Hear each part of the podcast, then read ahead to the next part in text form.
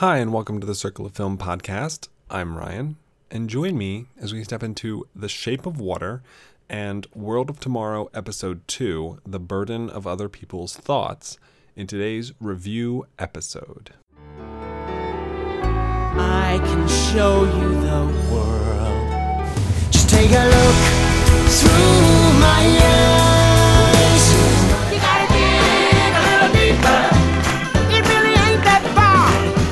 That is right, a rare double review episode today, in today's episode, which is a little strange. It is a Wednesday episode, so I try to make the episode proper not be too long, because, you know, there's going to be the FML update at the end, but I just gotta... I know I have to do a review episode for The Shape of Water, and I need to do that, I want to do that, and I figured since I probably wasn't going to do any spoilers for it, I also wanted to talk about World of Tomorrow Episode 2, which also could even deserve its own episode by itself, but I am electing to kind of short-circuit that review as well, and kind of just condense them down into one little neat and tidy thing. So, yeah, if you... I mean, I'm going to do the Shape of Water episode review first, so... I assume more people will have seen that than World of Tomorrow Episode 2, so that will take precedent. So, like I said, no spoilers. The review for The Shape of Water. It is the newest film from Guillermo del Toro. Guillermo del Toro, who has made such wonderful films as Pan's Labyrinth and Hellboy and Crimson Peak, Pacific Rim, Blade 2, Kronos, Hellboy 2, The Devil's Backbone, Mimic. He's got a very, very strong filmography. This film is getting a lot of awards buzz for Del Toro himself, for the film, for the actors, for the production design, the effects, everything. A lot of people are saying this will be the nomination leader come nomination morning. And...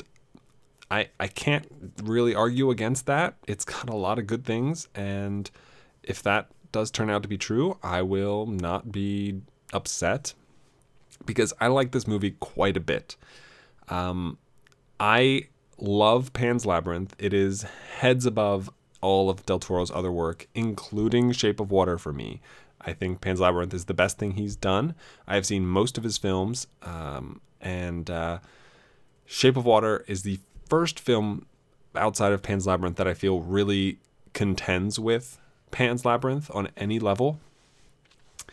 And I think the strength of that is twofold. I think it is the elegance in the storytelling, and I think it is the power in the performances, particularly Sally Hawkins. She is phenomenal in this. I am so happy that she finally got like a really strong, meaty lead role that she could flex her muscles in. She was in Maudie earlier this year, which she was also fantastic in.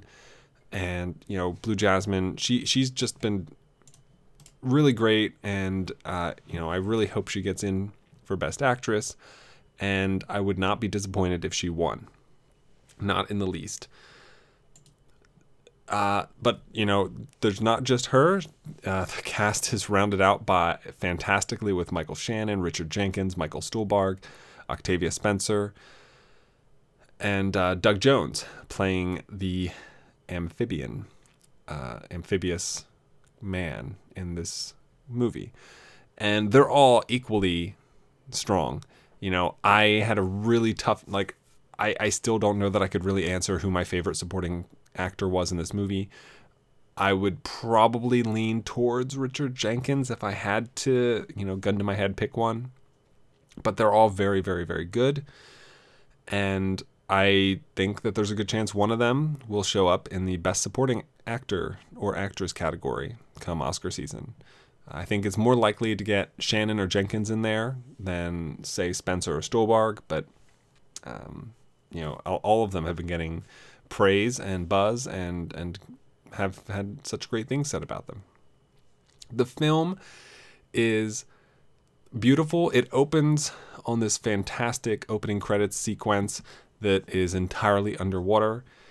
And the film can just proceeds to lay out these incredibly three-dimensional characters, not just Sally Hawkins, but Shannon, Jenkins, Stuhlbarg, Spencer, even the creature. They're all very layered and multifaceted. The story is very simple in its premise, but very complex in its execution to its benefit. There are sensual and sensuous scenes in this movie that are among the most sensual that I've ever seen in any movie, which is a testament to the skill of Del Toro, and not just Del Toro, but Sally Hawkins in her performance, in getting us to buy and believe that she is in fact in love and wants to spend all of her time with Doug Jones's amphibious man, and she pulls it off flawlessly, as far as I'm concerned. I think that there have not been any better, romantic scenes, like lovemaking-esque scenes in any movie this year, bar none, that I've seen. I'm really impressed by that. And the movie just as a whole, just it comes across so fantastical, even in the moments where even in the moments that are very kind of down to earth and real.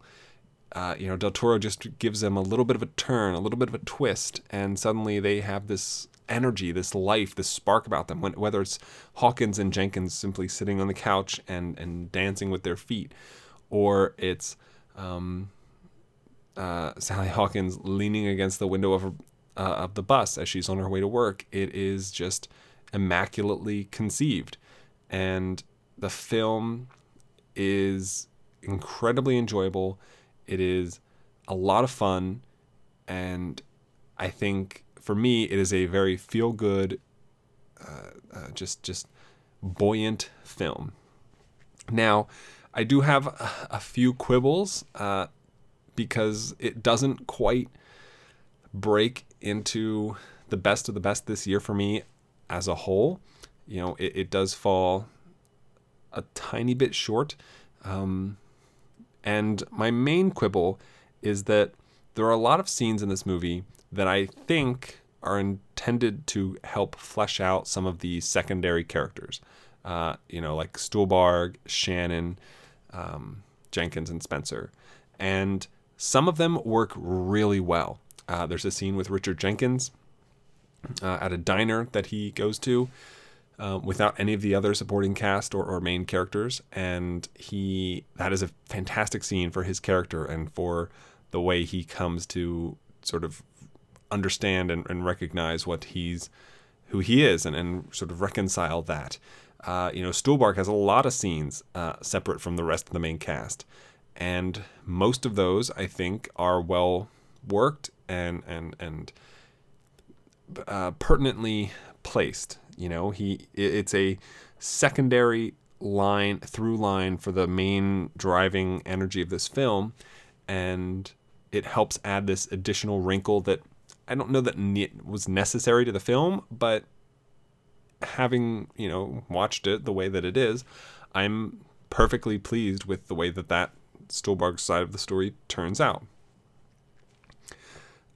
For me, though, there are a couple of Michael Shannon scenes that didn't quite work for me. And they're not only scenes that he's the only character in. We see a couple of scenes with him at home with his family. Michael Shannon is perhaps the least three-dimensional character of the main roster. And that's really of no fault of his own. He is the villain of the movie. He is relatively sadistic. The most dimension we get from him, as far as I'm concerned, is his reliability is thrown into question after certain events have transpired, and we see a couple of times with him at home with his family, and he's, I guess, relatively normal at home, as far as we can tell. We don't see a ton of it there, but we know he's the villain from the first scene you see him in, and he's doing nothing villainous in that moment, you know. And then like the second and third times we see him when he's interacting with the creature, he is clearly the villain of this movie. And then by about halfway through the movie, we are still getting those scenes that in my mind you put in the movie to say, now look, this is the villain, and we already know it. It felt a little too overemphasized. There is, you know, particularly there's a scene between Shannon and Hawkins that I didn't particularly need. There's, you know, I think this movie could have been served better by allotting more time to the relationship between Hawkins, Sally Hawkins, who plays Eliza in the movie, Eliza and the creature, the amphibious man. You know, I wanted more moments from them. You know, I wanted to see their burgeoning relationship fleshed out a little bit more. You know, it goes from like 0 to 100 relatively quickly, and you can see that connection from Sally Hawkins' point of view, but I don't think we get enough of it from the other side. You know, I don't understand what the amphibious man gets. I don't know. It all felt like it moved a little too fast. Like one or two more scenes between the two of them would have really done a lot of good for me. So it's not perfect. Very few films can be, but it is quite a good film. Great film, even.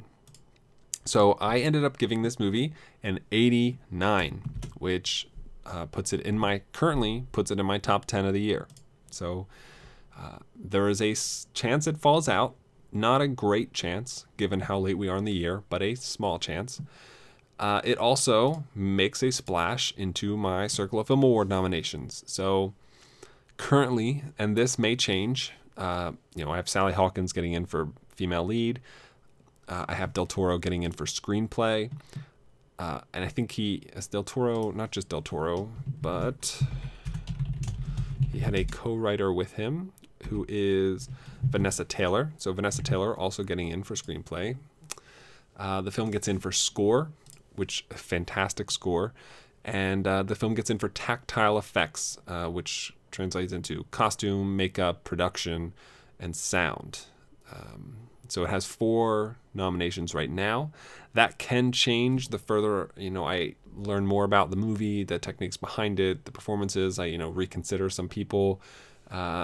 Still in flux. A lot of fluctuation happening. So definitely the opportunity for this film to improve upon itself even more so.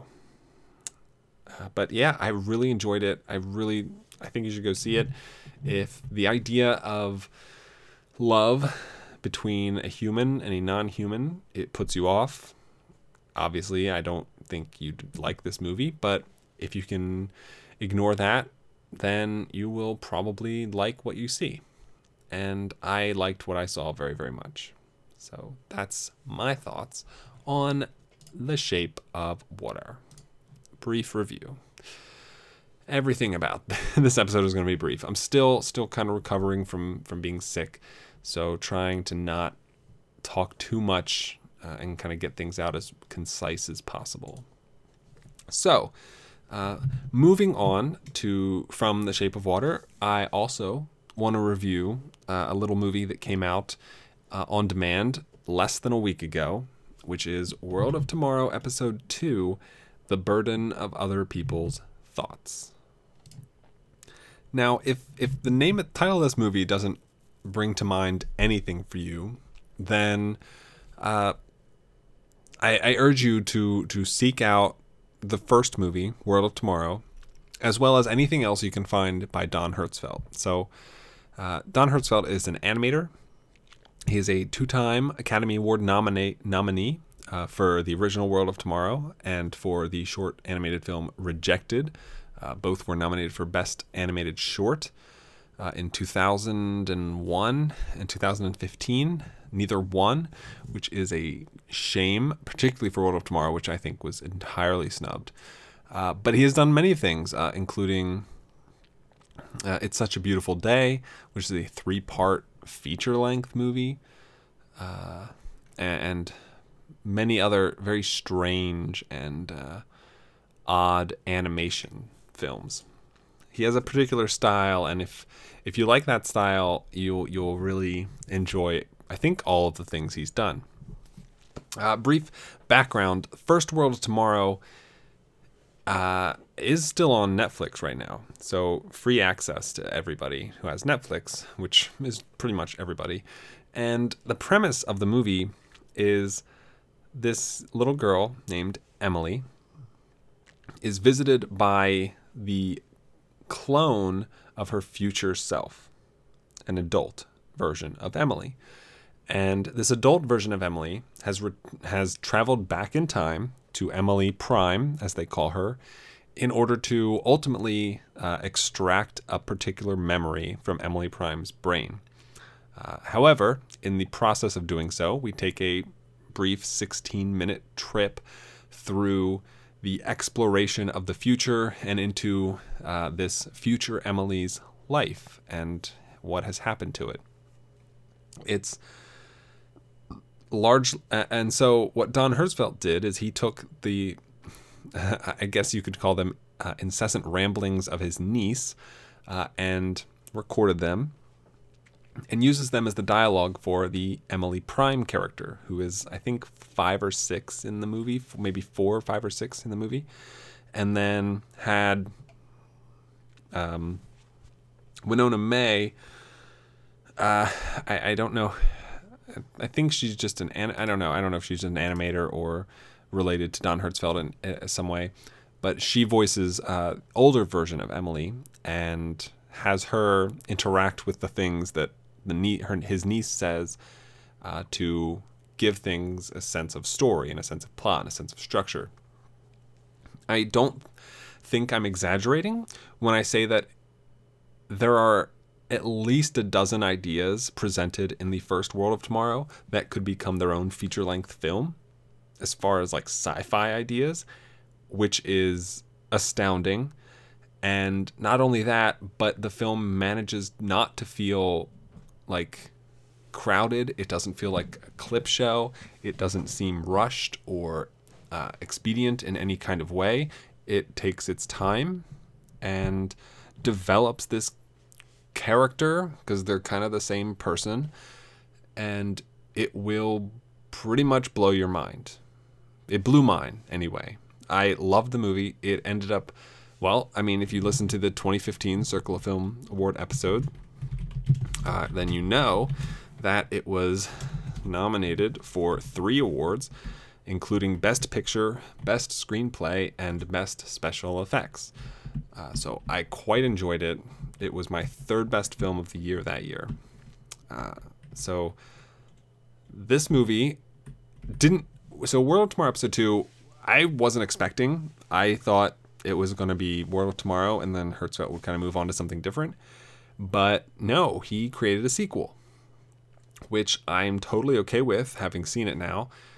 And it is a continuation of the first story. We follow Emily Prime once again with more dialogue provided by Don Hertzfeldt's niece.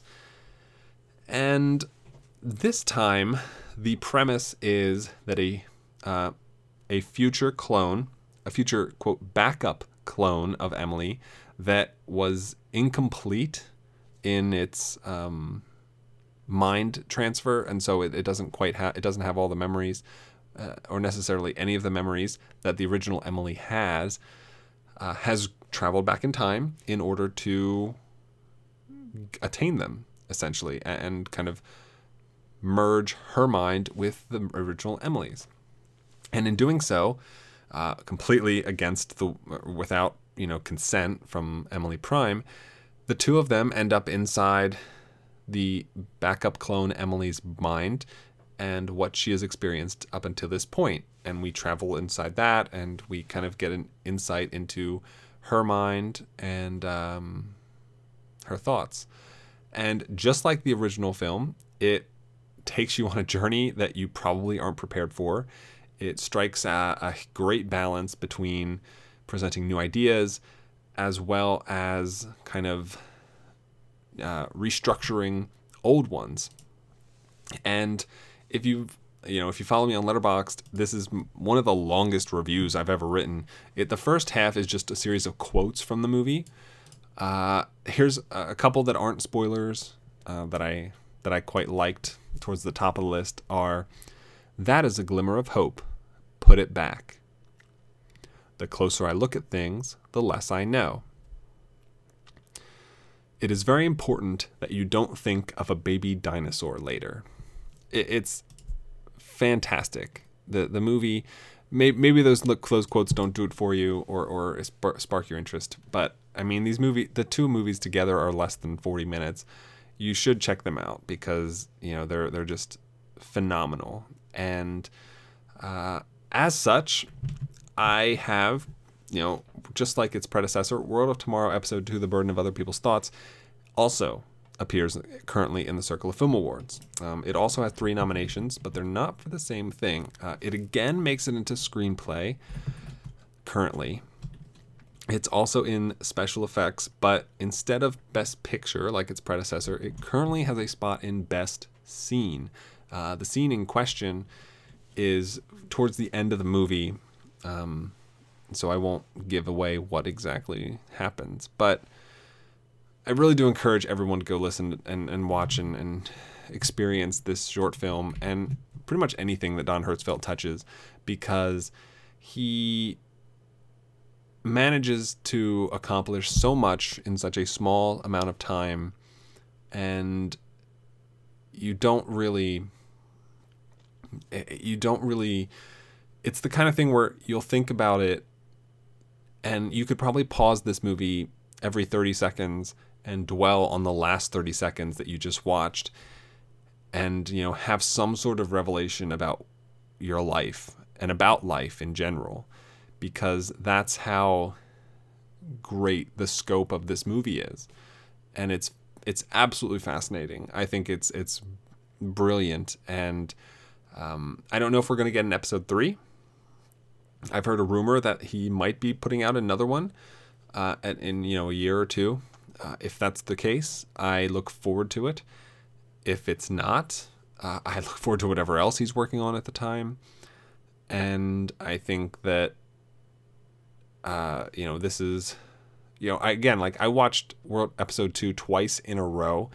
The other, 2 days ago. Yeah, it was, I guess 3 days ago is the day as of the release of this episode. So New Year's Eve, I watched this Episode 2 twice because it's so engrossing. And for something so simple, and, you know, when you see it, like, it's not like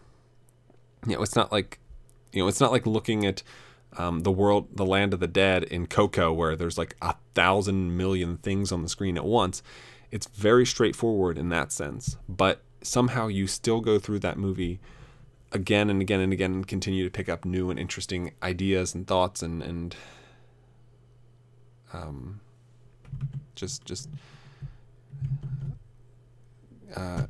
know. It's great. It's absolutely great. So this is also currently in my top 10. It will likely still be there when 2017 is effectively over. But man, it's a good movie. It's a good movie. I highly recommend it. Whew. All right. So 2 reviews down. Didn't take a lot of time. I apologize if you wanted me to say more on either of those movies. I'd be happy to discuss them at greater length in a different medium.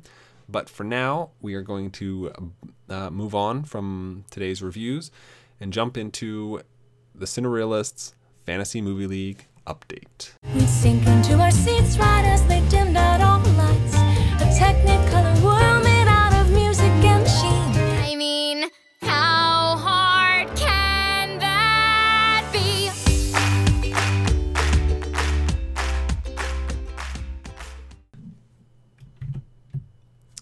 Week 5 is in the books right now, and in a surprising conclusion, the one screen of Last Jedi, one screen of Greatest Showman, six screens of Best Performer, All the Money in the World, is not the perfect Cineplex it was projected to be almost all weekend. We thought, I think most of us thought, that it was going to be Jumanji that potentially took away this lineup from being the perfect Cineplex if it outgrossed The Last Jedi. But when it didn't, things seemed to be pretty safe sailing. However, actuals came out on Tuesday night, and with the incredibly strong showing from Greatest Showman, and the dip in All the Money in the World's actual box office score, the perfect Cineplex ultimately ended up being six screens of The Greatest Showman, two screens of All the Money in the World. And that was not a very commonly played lineup. Very few people got a perfect Cineplex there. However, 10 people in the Cinerealist League played the Star Wars Greatest Showman 6 All the Money in the World lineup, and they still won the league. Nobody in our league had the perfect Cineplex, and that was the only lineup better than this one. So missing out on that $5 million hurts, but it wasn't ultimately, it didn't truly affect things as far as the Cinerealist League really goes. For anyone who didn't play those particular eight screens, they lost at least $20 million to the top 10 people who did. And we are seeing a little bit of separation between the top and middle of the pack here, but not enough to really confirm or deny anybody anything at this point. We're only 5 weeks in, still 8 weeks to go, a lot of time.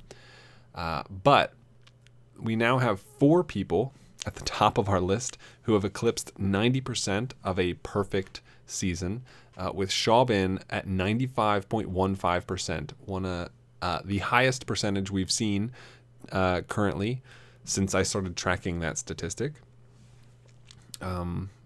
If he were to keep that up for the rest of the season, I gotta believe he'd be like top 10 in the whole site, I think. But tall order. So the 10 people that had the best Cineplex in our league were Shawbin, Rybone, Rahman, Kiel Music, Director's Cut, Perks Plex, Plexi, as well as Sven Cinema and The Flex and Starship 9. So all those people did great and really boosted their portfolio and their seasons. Everyone else fell a little bit in the rankings and in deficit to the leader. Shawbin now sits with $632 million through 5 weeks. Rybone hot on the heels with $622, Rahman at $610, and Kiel Music at $602.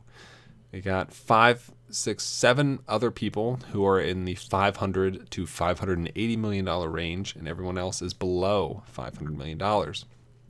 Director's Cut holds on to the Best Performer lead with 23 to Shawbin's 21, Perks Plex with 19, Plexi with 18, and Rybone with 17 to round out the top 5 there. No perfect Cineplexes this week, the second week of the season without one. Compared to the fall season, where we had 6 weeks of the 13-week fall season where nobody in our league got a perfect Cineplex. The tiebreaker was won this week by Perks Plex, currently ranked 6th.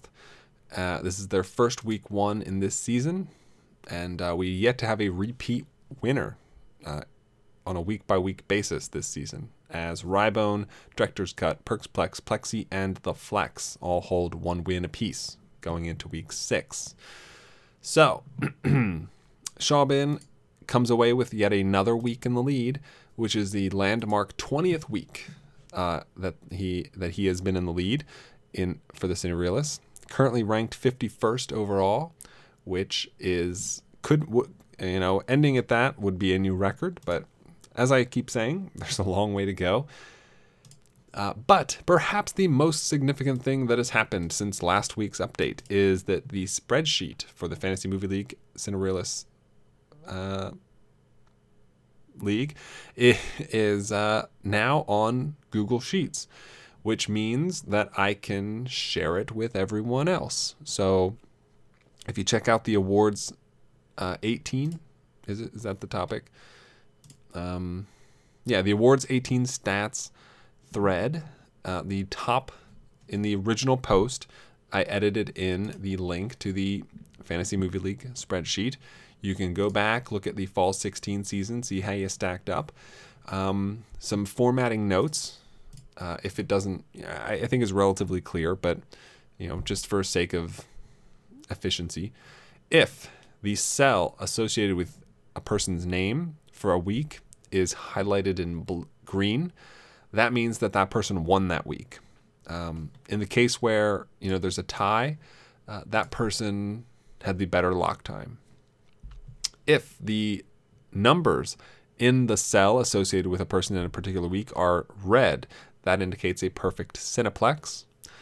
And if the number in a cell associated with a person is underlined, that means that that person has the lead, the overall lead at that week of the season. So, for example, if you look at this current season, in week one, the week was won by the Flex, green. He's underlined, he was the leader in week one. Nobody got a perfect Cineplex, nobody's in red. Week two, Director's Cut and Plexi both got a perfect Cineplex. Plexi's in green because he had the better lock time. But both Cineplexes are underlined because they both tied in week one and two, and therefore were co-leaders in week two. Moving on to week three, Director's Cut, another perfect Cineplex, along with Perks Plex, Rybone, and Shawbin. Director's Cut won the tiebreaker and now holds sole command of the lead, as Plexi did not have a perfect Cineplex in week three, and so on and so forth.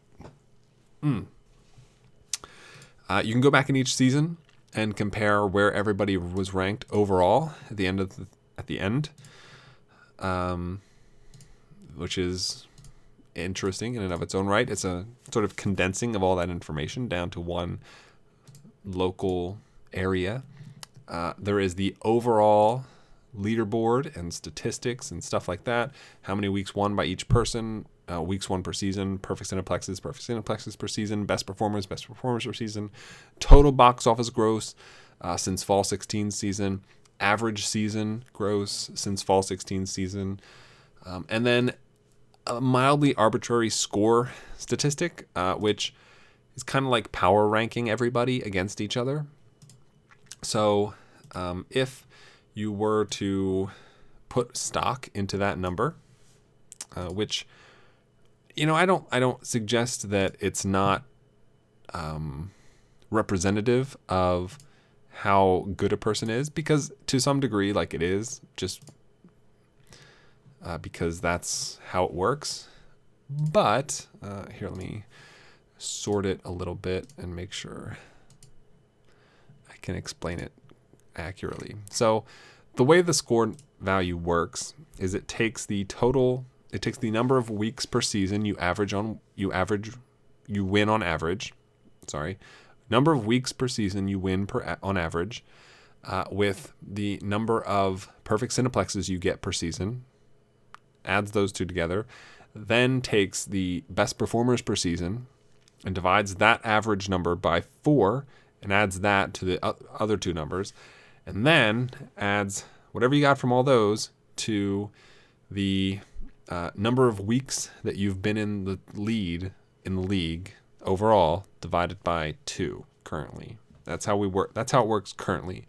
Definitely has room for improvement. It's a very rough, raw formula.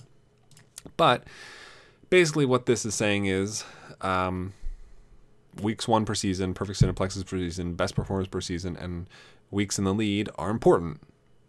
Obviously they are. And that yields some value. And the higher the value, the better you do in the game. So, for example, the number one person with that formula is Kiel Music, who has won the season twice and is the only person to do so. Seems pretty straightforward to me. Number two is Plexi, who has won the season once. Number three is Shawbin, who has won the season once. And number four is Rybone, who's won the season once. And they're the top four, and they're the only people who've won this league. So it stands to reason that they would be the top. Looking at the next couple of people, we have Director's Cut and Rahman in 5th and 6th place, who are new entries into the league, starting in fall 17, which is a pretty big deal. And they are also, you know, they're a bit of a reach behind from the top four, but with an early strong showing, they can totally break their way into this thing. Followed by perennial 5th place placer Perks Plex in 7th. Swagner, who finished in 3rd in the first season of the Cinerealist Fantasy Movie League, is in 8th, followed by Xanadu, and Yo JRB rounds out the top 10. Looking at the values of these statistics that go into that number, so weeks per season, no one except Plexi averages winning more than 2 weeks per season, and almost averages 3. As far as PCs per season, that honor goes to Director's Cut, who in 2 seasons averages 3.5. Rybone averages just under 3, and Plexi and Kiel Music both average 2.3 per season. And then best performers per season currently belongs to Plexi with 27.5, Kiel Music at 26.17, Director's Cut at 26.5 in 2 seasons, Rybone 25.3, Shawbin 24.17. And then weeks in the lead is probably where a lot of the disparity comes into play, because outside of the winners, nobody has more than 4 weeks in the lead.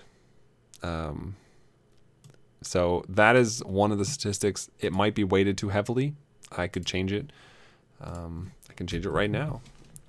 If we make that worth a quarter of what it's currently worth, then we lower that statistic, and it moves Plexi into number 1, which I don't think I like as much, because even though Plexi's me, and I don't, you know, like, I don't feel as though, I don't know. I'll have to look into that a little bit more.